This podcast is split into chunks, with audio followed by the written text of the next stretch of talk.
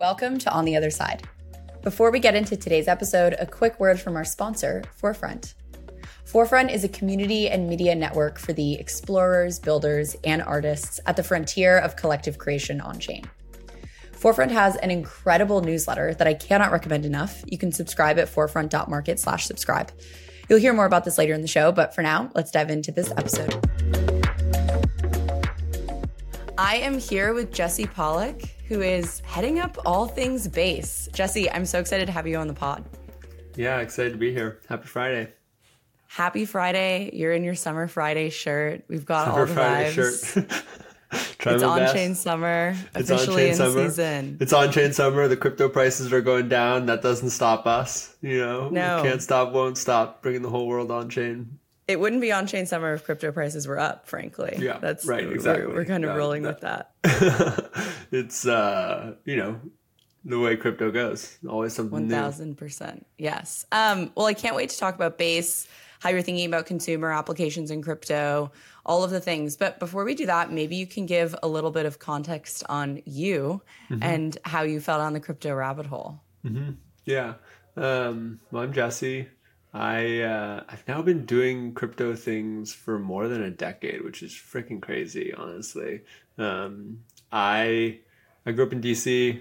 I went to Quaker school my whole life. That's a big part of who I am. Um, and uh, then went to college outside LA at a little liberal arts school uh, after getting rejected from all the engineering schools I applied to because I thought I wanted to be an engineer and then fate didn't want to do that. Um, I ended up becoming like computer science, doing computer science for a little while, but went to Pomona, which is a little liberal arts school. And one day I was out just sitting in the cafeteria and this guy sat down across from me in the lunchroom. This was like spring of my first year of college, so it was spring 2012.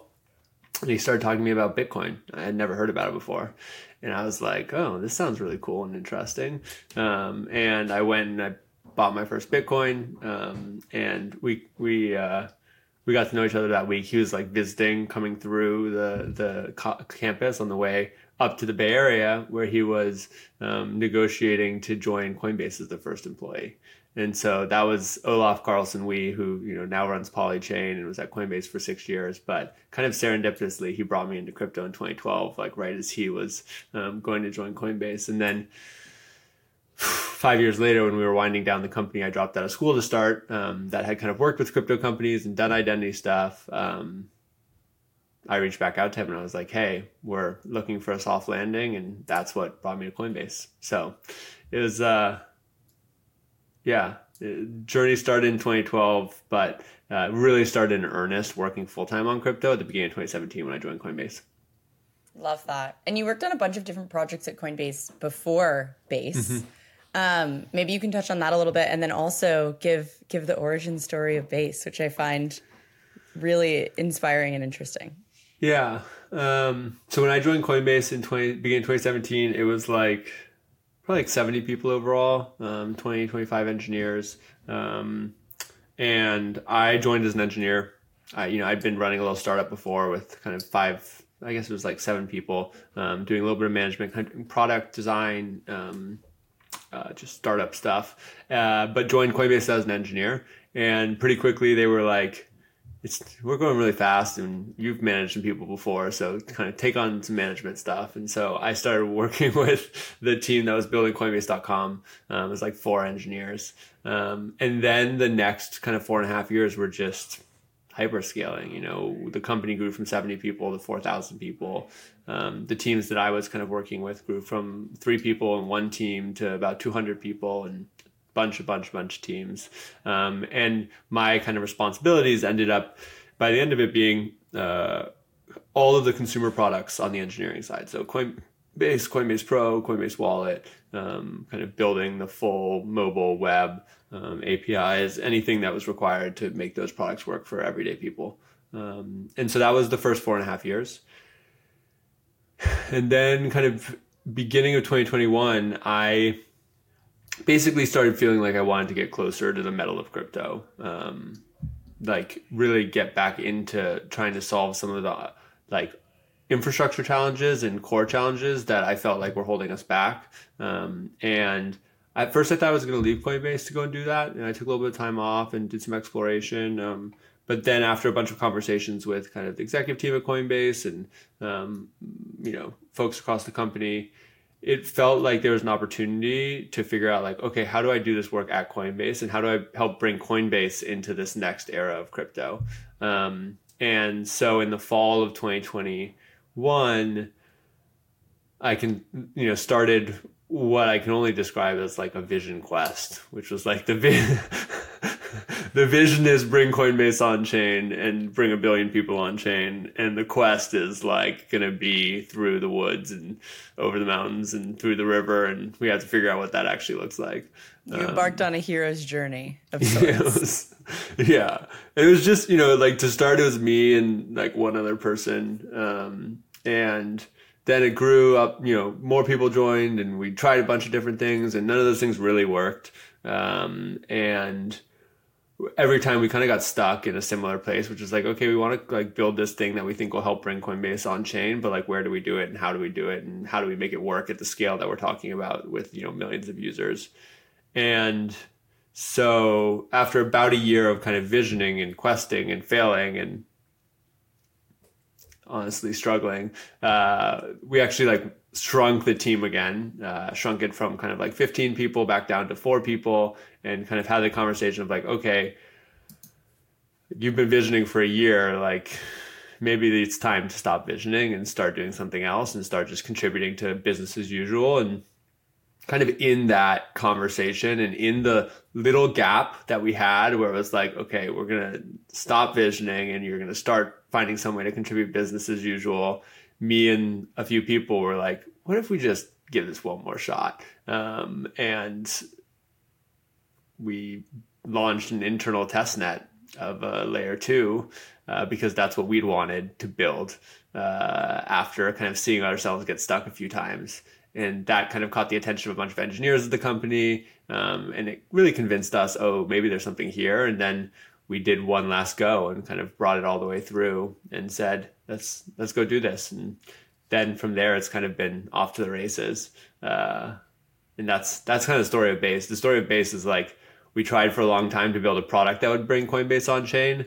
And what we found was the only way to build the products that would bring Coinbase on chain was to have a platform that we could actually build those products on. And if we were going to build that platform for Coinbase, we might as well build it for the world.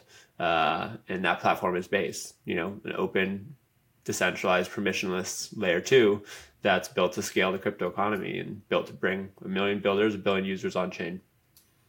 Yeah, I, I really love this notion of you know a sort of persistence in this story, um, and and of course in in the you know hero's journey, arc i think the the everything coming together at the last minute when you've kind of got no nothing to lose basically is is a, an exciting moment and, and turn but i also kind of want to dive a little bit into this notion of wanting to bring coinbase on chain i feel like mm-hmm. it's easy for companies in crypto particularly that are like you know centralized exchanges that have pretty clear business models. They're probably some of the the few companies in crypto with PMF, and um, deciding to move more on chain is this like very intentional and I think strategic move that that Coinbase doesn't need to do, but instead is pushing forward. And so I'm curious what the impetus behind trying to get Coinbase mm-hmm. more on chain was.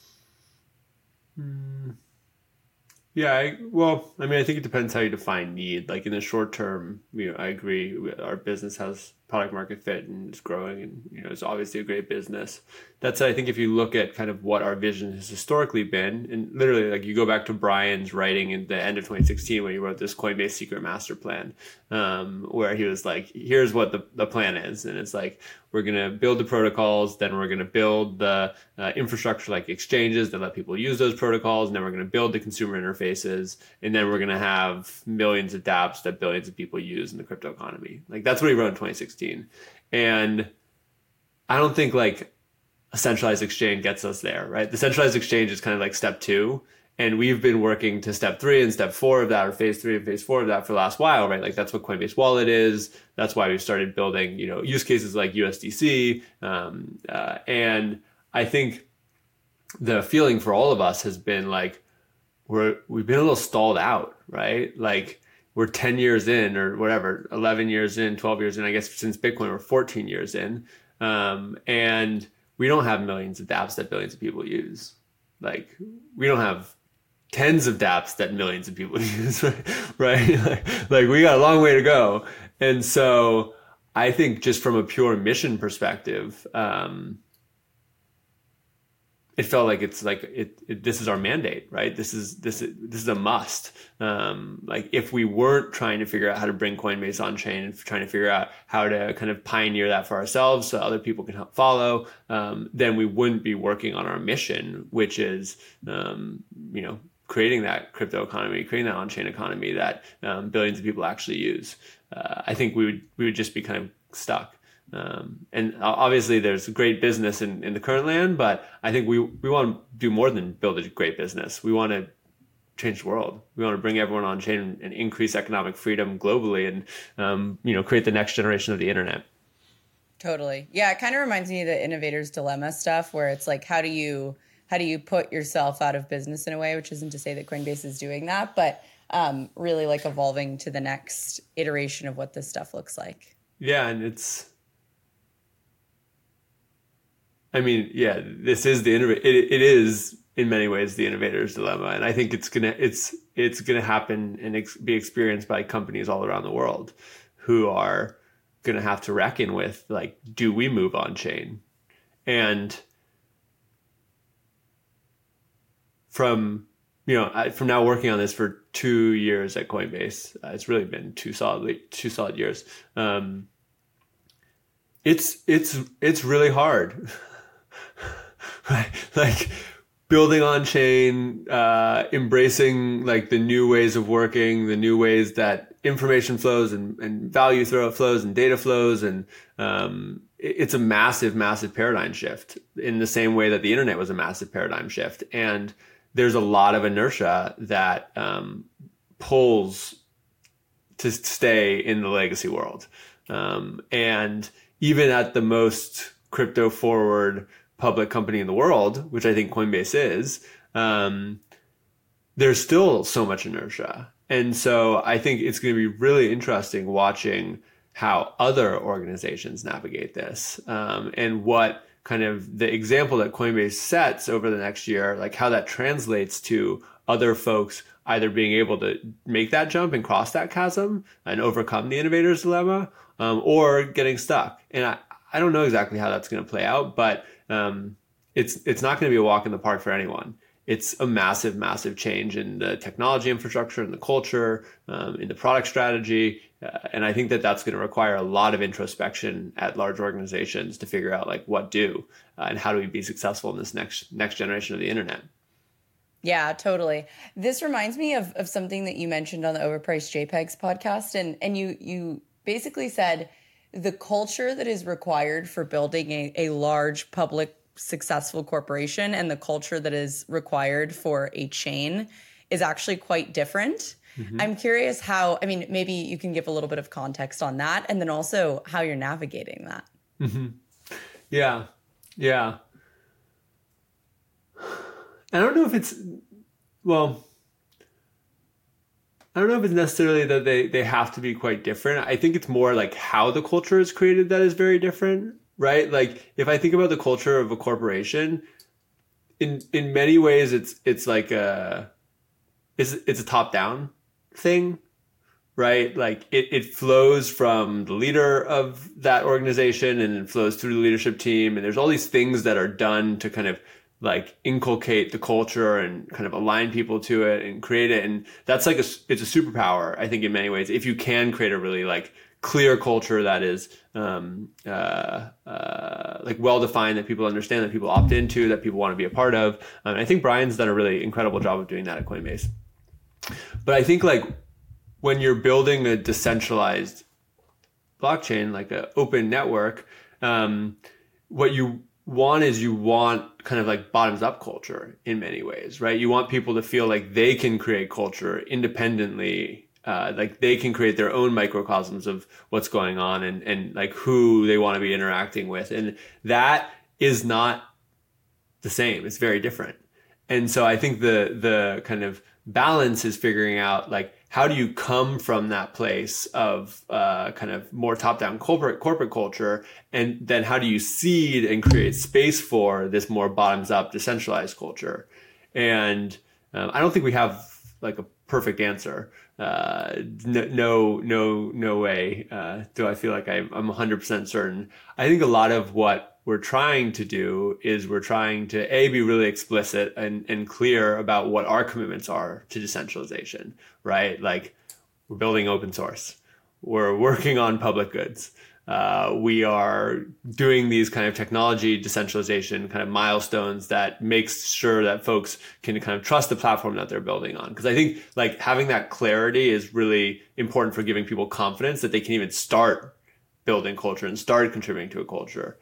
And then I think on, on the other side, what we're doing is we're trying to find leaders in the, the world and the ecosystem who want to be creating the base culture uh, and contributing to it and, and leading independently. And then we're trying to give them a platform. We're trying to give them resources. We're trying to give them um, kind of everything that they need in order to make this thing their own.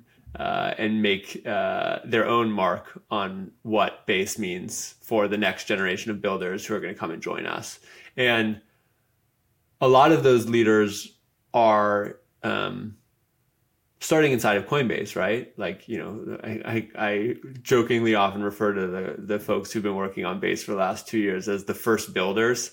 Um, just cause like, you know, they, they were the first people who, who have made Base what it is today. And what I say to them is, you're the first builders and it's your job to welcome the next builders. You got to go find them.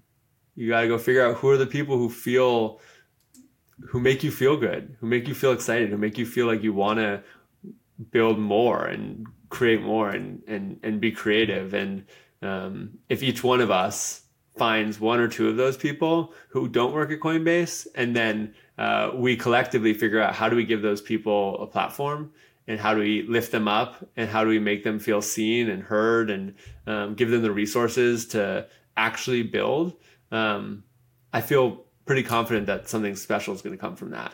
Um, and so that's that's what I'm focused on, and it's still really early, right? Like looking at the yeah, we we've base has been live for ten days, uh, but in those ten days, you know, it's happening.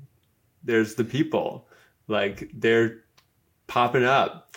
They're creating Twitter accounts and memes, and uh, they're building cool little projects, and they're dropping them. And um, I think that's that's been so inspiring and so heartwarming for me to see and experience. It's like two years of working on something and then feeling like, whoa, like now it's a little out of my hands. Like, of course, I'm gonna keep pushing and keep making all this happen, but um, there's also all these other people who are here to join the party and here to create and here to um, build this culture alongside us, and that's really special. Totally, yeah. I mean, it's funny because it's only been 10 days and yet on chain summer is such a strong meme at this point and i do think you all have done a really good job elevating you know people building on base and um, really like taking those voices and making sure that they're heard.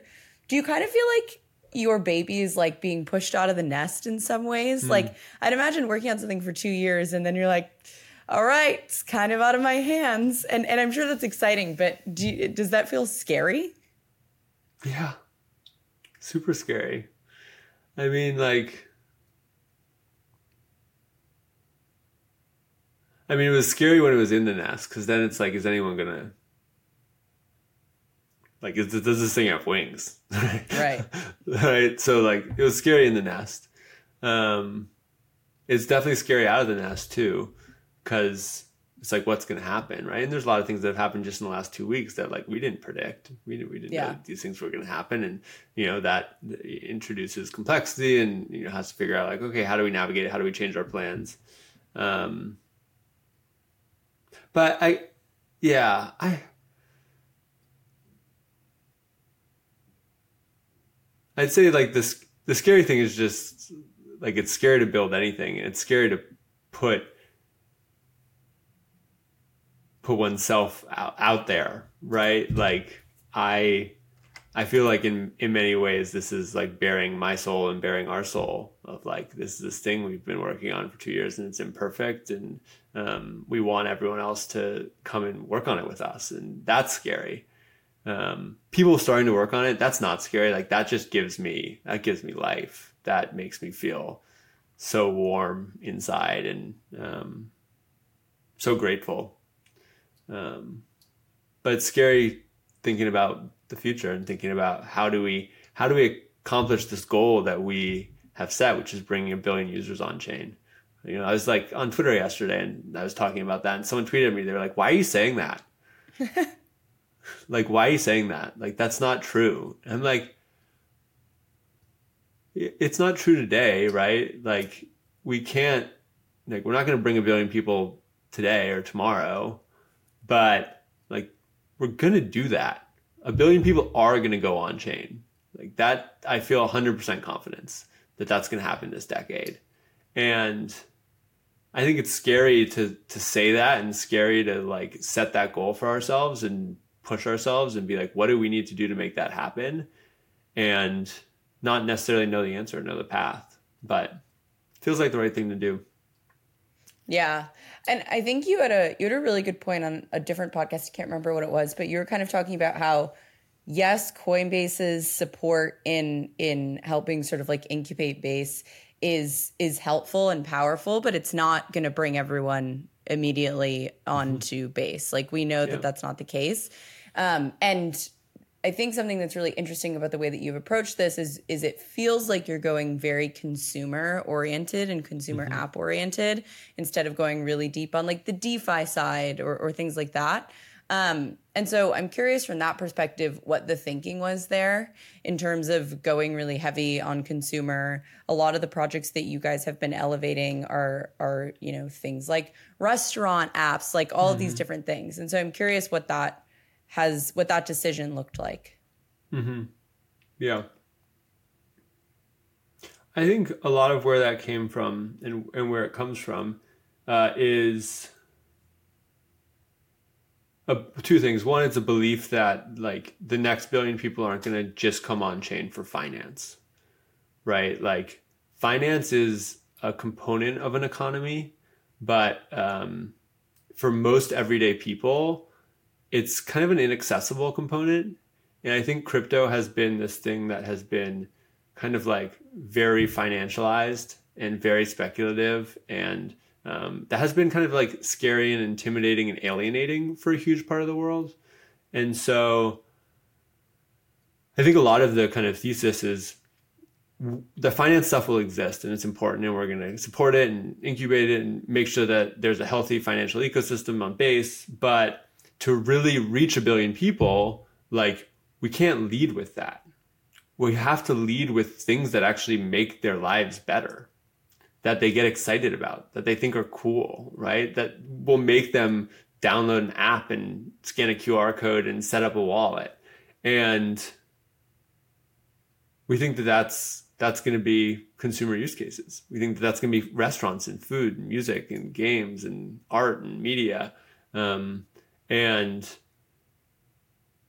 we think that those use cases are close, like they're almost there. Uh, the infrastructure has gotten good enough from a cost perspective, from a wallet perspective, from an identity perspective, that these things are now within striking distance. And I think a lot of our kind of bet is like we can help close that final gap by thinking about what's the end to end experience, making that really easy for everyday people, um, and lifting up these applications and putting them in the hands of, of those folks and being like, this is cool, try it. Uh, and that if we do that, we're going to be able to kind of unwind a lot of the fear and kind of perception of crypto as this financialized thing and show people that it's not just that. Like it's the next generation of the internet and it's the next generation of the internet that's just better because for the first time when you come into this next generation of the internet and you put your creativity you put your work you put your whatever it's still yours it's not facebook's it's not twitter's it's not tiktok's it's yours and when you take your creativity and you put it on chain and it stays yours magical things happen and and people's lives get better and you know we, we every day, every day in August. I, I signed us up for this, but every day in August, every day in August, I do this live stream where I, I get to talk to someone from, uh, you know, one of the people who we're working with about their experience of kind of building on chain or creating on chain. And I think particularly when talking to artists, but uh, this is pretty consistent across the board. We'll be talking and someone will say th- something like, coming on chain or moving on chain changed my life. And it's true. I mean, it, ch- it changed my life. And I think when you talk to a lot of people who are here, you'll hear the same thing. Like they didn't have a platform before, and then they came on chain, and now they have a platform. They weren't making money from their music before. Now they came on chain. Now they're making money from their music, right? Like they they couldn't access these things, and then they came on chain. Now they can, and we. I want to get that. I want to get everyone to have that experience. Take a quick break for a word from our sponsor, Forefront. Forefront launched in 2020 and holds a very special place in my heart as the first DAO that I ever contributed to. Since then, Forefront has become a steward of the crypto ecosystem, empowering Web3 explorers to create and participate at the frontier of collective creation on chain. I subscribe to very few newsletters, and Forefront is one of them because they just put out a ton of amazing content. They have essays, they have research reports, and they even do conversations with founders. But they're also incredible curators. Their newsletter is truly the best pulse on what's happening on the culture and creator side of crypto. And I actually use it to source guests often. Um, for those of you that might remember, I had Light, who's a crypto artist, on the show a few episodes ago to talk about hypercultures. And that was actually an article that I originally found in the Forefront newsletter. So if you want to keep your finger on the pulse of these things, I cannot recommend the Forefront newsletter enough. You can subscribe at forefront.market slash subscribe. Seriously, you will not regret it. All right, let's hop back into the show. Yeah, it is kind of interesting. I, I do think that everyone has a story about how being on chain has changed their life in some way. Anyone who's deep enough in crypto anyway, because you're, you know, you you clearly care about the space if you're working in it. Um, I'm curious, like, what was your moment of being like, holy shit, being on chain changed my life? I mean, you have, mm. you know, joining Coinbase and, and kind of what you walked through, but for you personally, what is what comes to mind?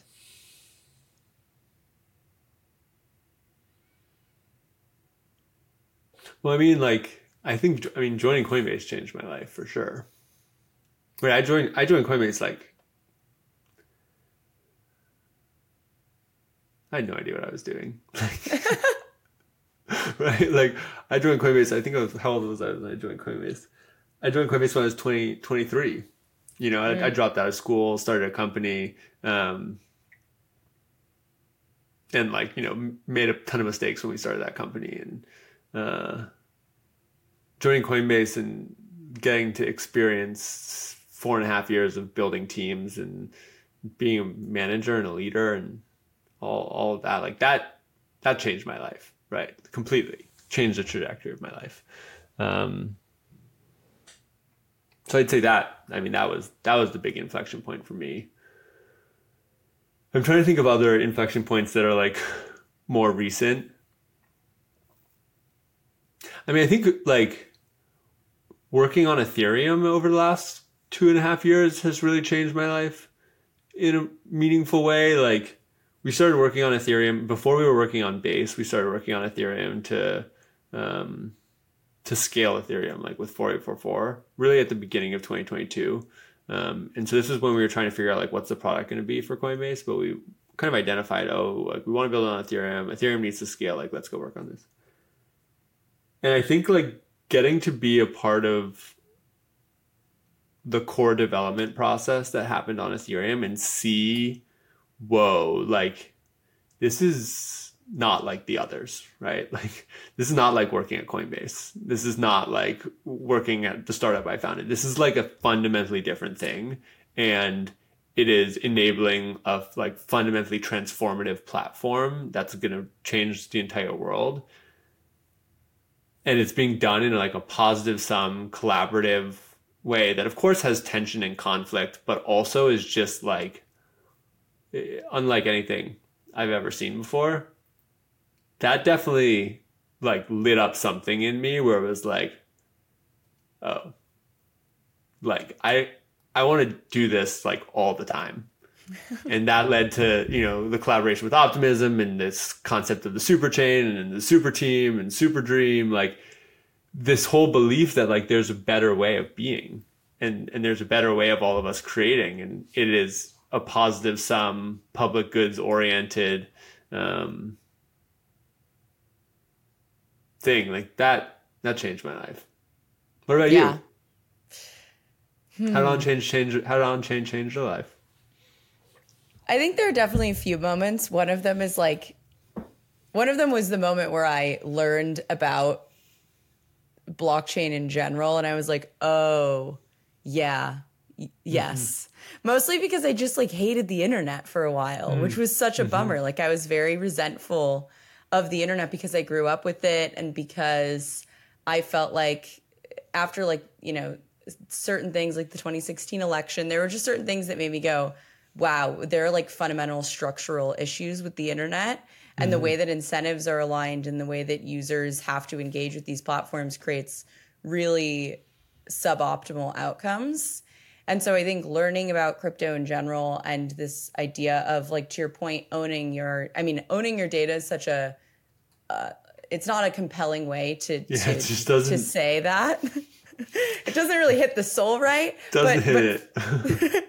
but fundamentally like this idea of of having control and having the ability to make certain types of decisions um, felt really powerful. And then yeah, I think after that, there were just these like incremental moments of getting more and more excited about it. Mm-hmm. Um, and then, you know, also moments where I'm like, is any of this going to work? And then I build conviction again that it's going to work.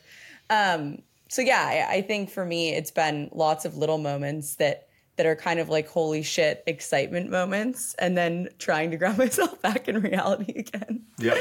Um, but you you mentioned the the evolution of you know getting into this like super chain concept and all of that. What the hell is the super chain? As just a side note. yeah, what the hell is the super chain? Um, I think the super chain is basically the thesis that there's going to be many layer twos that scale Ethereum, and over time they're going to come together to form one unified chain that basically like sits on top of Ethereum and is a, a unified layer two that for the everyday person they don't even perceive. Um, and it's in many ways the original scaling vision of Ethereum. Like if you think about where Ethereum started from a scaling perspective, it was like we're going to shard Ethereum, we're going to break it up into a bunch of little chunks, and that's going to give us more throughput. Um, but that's like the top-down version. It's like Ethereum does it. And instead, I think what what, what we're, we're basically saying is like, oh no, actually, what we're going to do is we're going to start bottoms up, and we're going to build a bunch of layer twos that share a common technology, uh, share a common value set, and share a set of commitments around interoperability.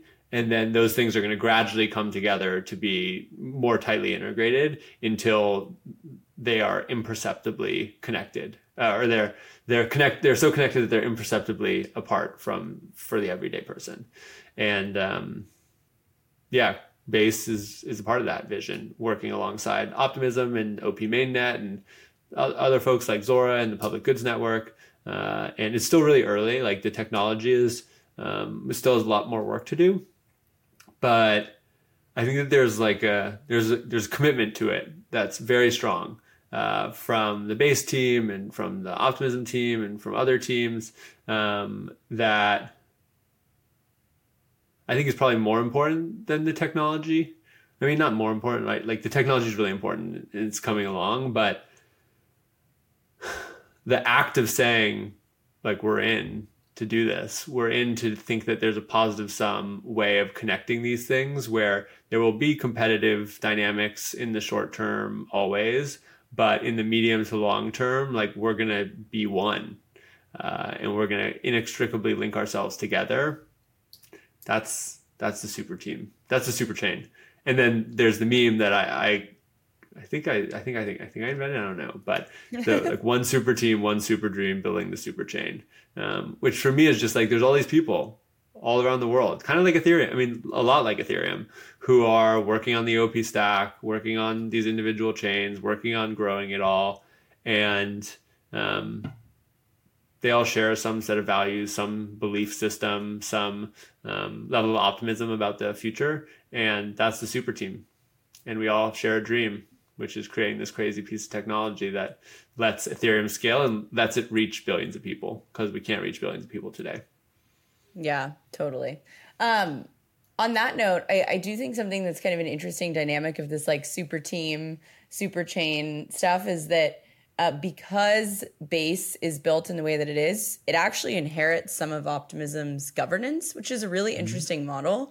Can you talk a little bit about that? Yeah, yeah, yeah. We'll be talking more about that next week uh, in like a, a much more detailed way.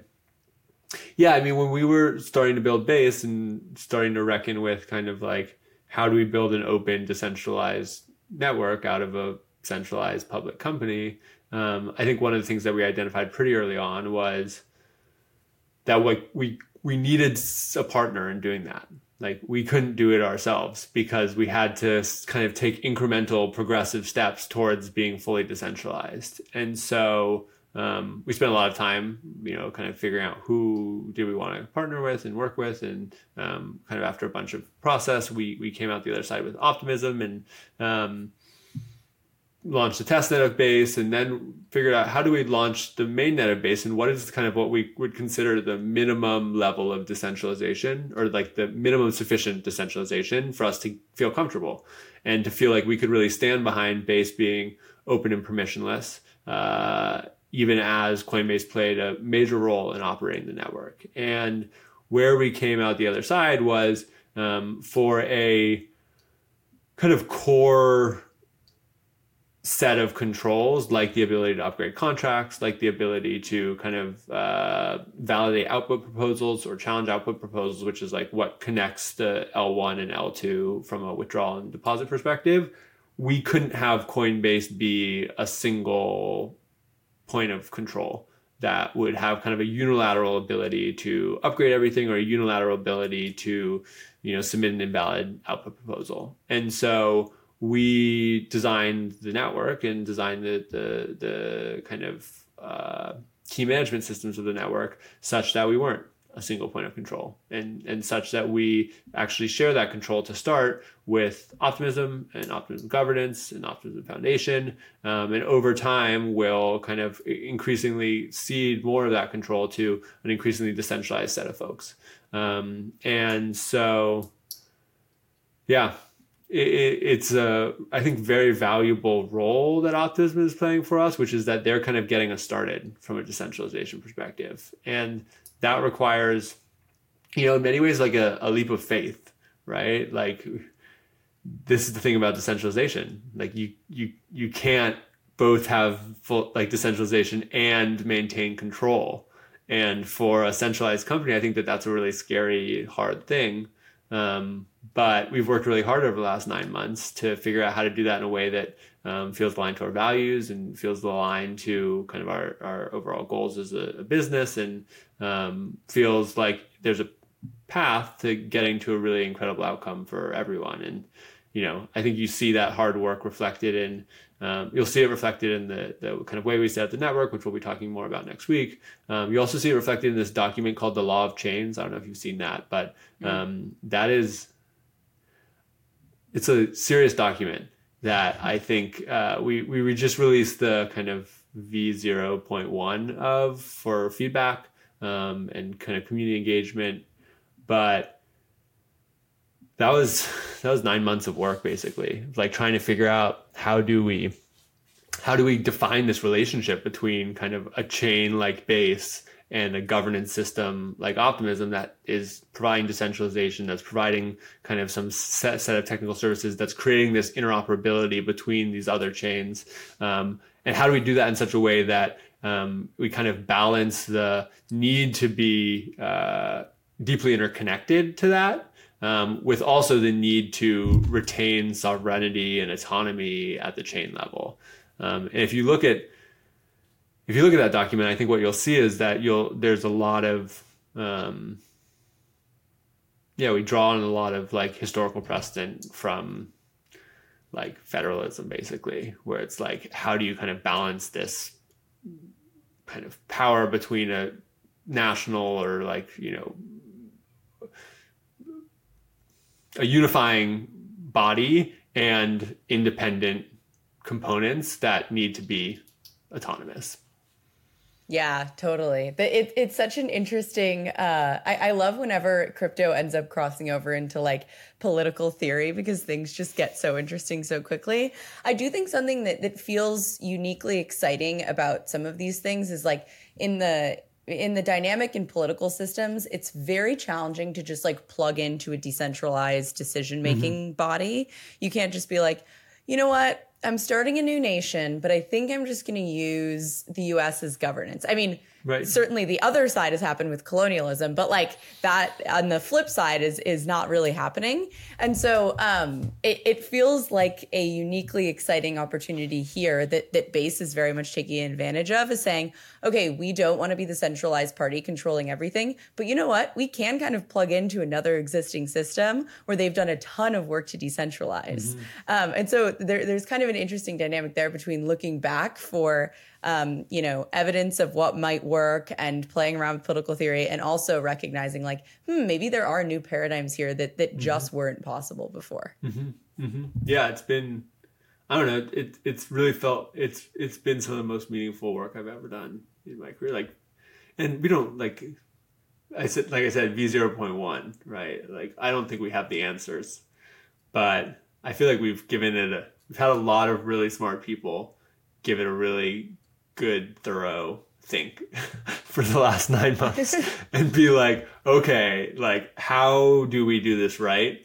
Um, or as right as we, we can. And, um, and now we're opening it up to a lot more people to give their feedback and input and, um, help us make it even more right. And I don't think it's perfect, but I'm pretty proud. I'm pretty proud of kind of like where we've, where we've gotten to and, and the, yeah the path that we're starting to define um, for exactly kind of what you described, which is figuring out how do we how do we make this possible for more people, right? Like yeah. how do we make it so base is not an anomaly, uh, and it doesn't require nine months of protracted figuring out you know that we had to do to get us there but instead like the next big public company that wants to do this they can be like oh here's what we do and like here's the playbook and there's the precedent.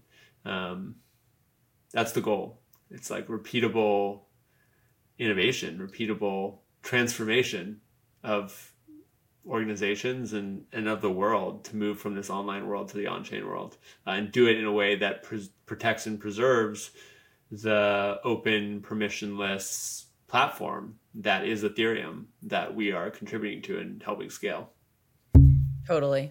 Yeah, I think some of the the power and a lot of this stuff as well is like giving individuals the choice and and of course when you get into any level of political theory too, you start to to kind of have to figure out like where do the constituents fit into this mm-hmm. stuff. Mm-hmm. Um, you know, where like we've kind of seen in in crypto governance, it's pretty hard to get average users who aren't like deeply involved in or have some stake in the success of a protocol involved in governance. Mm-hmm. Of course, I think if if base succeeds, then that means that there are billions of people on chain using mm-hmm. base. Mm-hmm. Um, I'd imagine there aren't going to be billions of people explicitly governing. Of course, chain governance is different from application and protocol mm-hmm. governance, but I am curious how you think about like this intersection of sort of consumer crypto, empowering people to be owners, all of mm-hmm. that stuff with this like perhaps everyone voting on everything doesn't make sense and governance has high overhead and yeah. you know all of those concerns. Yeah. Yeah, well this was this was a big part of our conversation as we were working through the law of chains and working through all these things. And I think where we kind of netted out, and this is reflected in the document, is the single most important thing that kind of sits above all else is the like protections that we must put in place for everyday people. Like there's a set of guarantees that we have to offer everyone that cannot be violated. And those like can't be dependent on people showing up to vote, you know, or showing up to govern. Those just have to be. And it, again, going back to like the history, like Bill of Rights, like the Constitution, right? Like there's fundamental rights that are conferred when you are a citizen in the United States or not a citizen when you're just here. Um, and those are not things that you need to go and vote on every year to protect. Those are those just are. And I think there's there's there's an intent, um, and you know this is encoded in the, the work that we've done to to create something similar, where it's just like there's a foundational set of protections that um, uh, will always be there and cannot be changed uh, and uh, are not at the whims of voters uh, and do not require people to show up. And so I think that was the starting point. Just like, let's make it really clear for all of us that we're going to have a bunch of different constituents. And there's going to be the optimism governance, there's going to be these chain governors, there's going to be these chain operators, but the most important constituent, constituent is the people. And above everything else, we have to protect them and give them the the fundamental kind of confidence and, and platform that we think is necessary. So I think that was the starting point.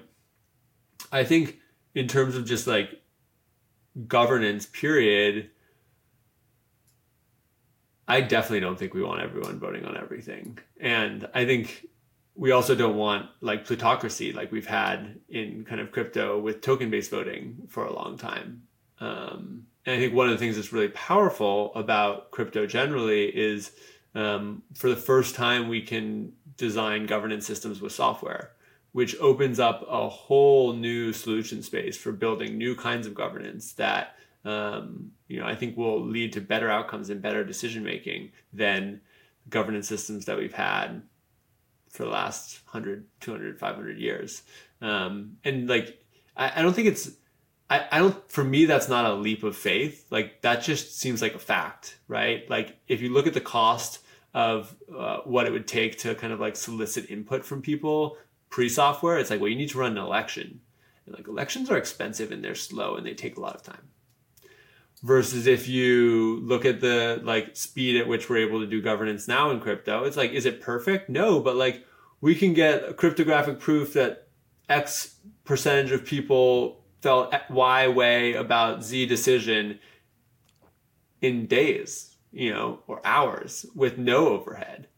And I think that that efficiency in terms of kind of gathering input and then the flexibility that we're going to get from software systems in terms of figuring out how do we combine that input in novel ways to create better decisions. Um, I think that's going to open up a whole world of better decision making and governance um, than what we've had. And uh, this is another thing that I think you know was one of the reasons why we were really drawn to work with Optimism. Is if you look at Optimism's track record on this, it's like they're they're leading the way, right? Mm-hmm. Like the whole idea that they have of we're going to have a token house and we're going to have a citizens house and these things are going to have different responsibilities and they're going to overlap in certain ones and we're going to gradually kind of evolve and experiment with that like I don't I don't know whether they have the division right. I don't know if they have the structure right. Like who knows? But that intent of like we're not going to just do the thing that has been done, but instead we're going to say this is like the most important thing, figuring out how to make these systems work in a way that accurately kind of represents the will of people and the will of um, a community and a society in terms of what is going to be best. That I think that that's really important. I think we're at day one, day zero, right, in terms of making those systems effective. But I think we're going to build some really cool stuff uh, that is much more effective than anything we've ever seen in kind of human history. Yeah, I'm very uh, bullish on what crypto will do for governance more broadly. Mm-hmm. Um, before we wrap up on that note, uh, I've been thinking a lot about kind of like two types of governance. Mm-hmm. One is much more active, intentional, and thoughtful, which I think we've seen thus far. I mean, I don't know if you want to call existing governance thoughtful across a lot of protocols, but like we've certainly seen, you know, eh, some explicit planning, explicit uh, participation and engagement in decisions, whether that's because you're a token holder or not, is kind of in the whole plutocracy problem is is a different thing. But it's active participation. Um, I'm wondering if there's kind of this other form of governance which feels more passive, which is basically mm. like, you know, how long you spend watching a TikTok is a form of governance, liking mm-hmm. a tweet or retweeting a tweet is a form of governance. Um, and and that also feels like an interesting I don't know if I want to call it an innovation, but certainly a new dynamic that wasn't quite possible before. Um, I'm curious if you have like a gut reaction on what some of these consumer applications will use for governance. Like, do you think some of the stuff will be more explicit? Do you think that the more passive governance is something that might happen? Is there a third kind of governance that that you you think might sort of win mm-hmm. out in terms of just you know consumer applications where it's like, hmm, getting people to vote in an election is hard. People probably don't want to vote on random TikTok monetization strategies. Um, and so, yeah. how do we get people to participate as owners, you know, without requiring a ton of overhead? Oof. I don't know if I have the, the answer to that one. Um, or initial thoughts or gut reactions on like what you think might yeah. happen. I I I think